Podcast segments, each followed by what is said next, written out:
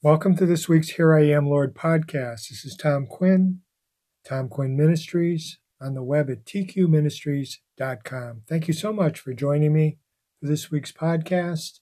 The title of our podcast for this week is Can You Hear Me Now? subtitled As One Crying in the Wilderness. Uh, this is a fictional narrative. Luke chapter 3, verse 4 tells us, He, John the Baptist, said, I am the voice of one crying in the wilderness, Prepare you the way of the Lord, make his path straight. And again, that's Luke chapter 3, verse 4. Ben had recently returned to the state he had grown up in. He was glad to be back. It was familiar ground for him, and he was thankful the Lord brought him back to his place of birth. Many of those living in the area he had just returned from were serving the Lord. Ben considered the time he spent there a blessed time and was so thankful for it. But he was excited to return to his home state because he missed it and he knew there was a great need for the gospel there. His home state was unlike the place he had just come from. It was very conservative and liberal area. People were reluctant to discuss spiritual matters. Some attended churches in the area, but many did not seek the ways of God. Ben found it hard to share the gospel to those in this area. He prayed for a move of God and he prayed that the Holy Spirit would move throughout the state in a mighty way, convicting and drawing souls to the saving knowledge of the Lord. Ben felt he was a debtor to all those who did not know the Lord. The Lord had graciously saved him and opened up the gospel to, his fa- to him and his family.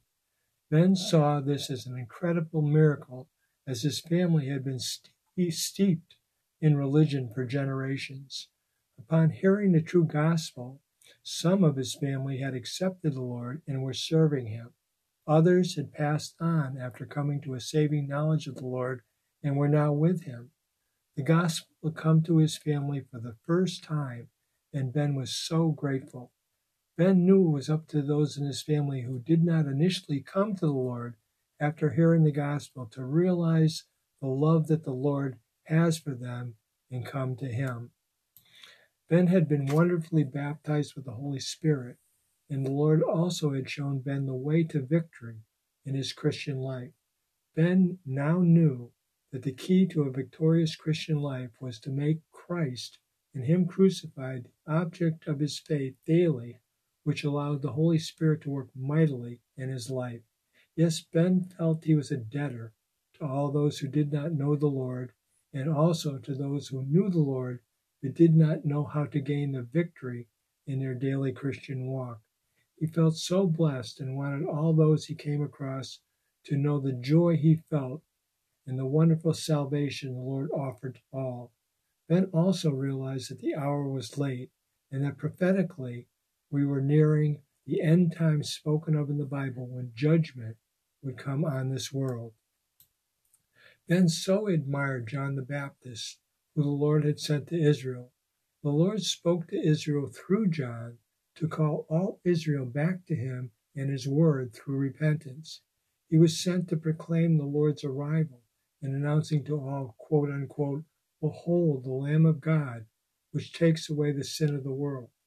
When John was asked who he was, he quoted the book of Isaiah, replying that he was, quote unquote, the voice of one crying in the wilderness. Ben knew that sharing the gospel was the most important thing that he could do, especially considering the lateness of the hour. He walked out his daily life telling all those who would listen of their need for salvation by faith in Christ and his sacrificial death on the cross that paid the sin debt owed to God. He felt a certain affinity with John the Baptist, realizing that just as John called Israel back to God, we cry out to a lost and dying world with the hope that they will come to the Lord. The world is a wilderness in need of salvation. Ben saw the great need and sought to walk in the love that the Lord has for all those who are so in need of his salvation. Mark chapter 16, verse 15 tells us, And he, Jesus, said to them, Go into all the world and preach the gospel to every creature. Again, that's Mark 16:15, and that's the Great Commission. Today, Ben is working along with all believers to help fulfill the Great Commission. He knows that the gospel is the only hope for mankind. Satan, the God of this world, quote unquote, is doing all he can do to blind people to this wonderful gospel. But Ben knows of the Lord's great love and remembers how his family was lost and on their way to hell before the Lord reached down in his mercy and opened the gospel to them. He prays for all those that do not know the Lord. Ben realizes just how much the Lord has blessed him and his family and wants to share all the Lord has given him with whosoever will receive it.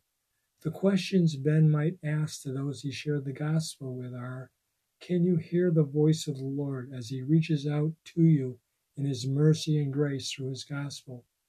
Have you felt the tug of the Holy Spirit as he searches out whomsoever will hear and place their faith in Christ and his great finished work at Calvary?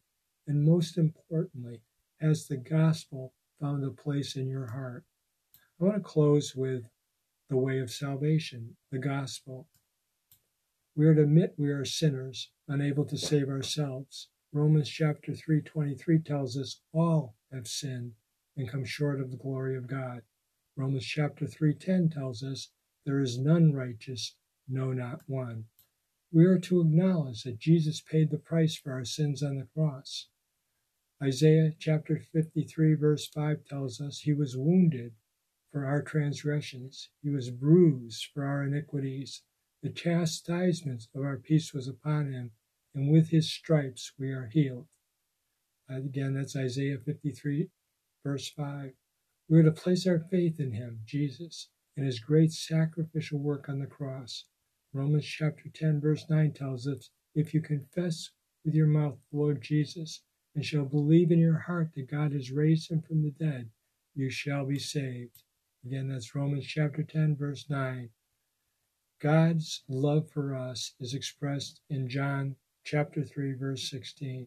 For God so loved the world that he gave his only begotten Son, that whosoever believes in him should not perish, but have everlasting life. John chapter 3, verse 16. Always remember, God loves you. And thank you so much for joining me for this week's Here I Am, Lord podcast. Hope to see you next time for our podcast. May the Lord richly bless you.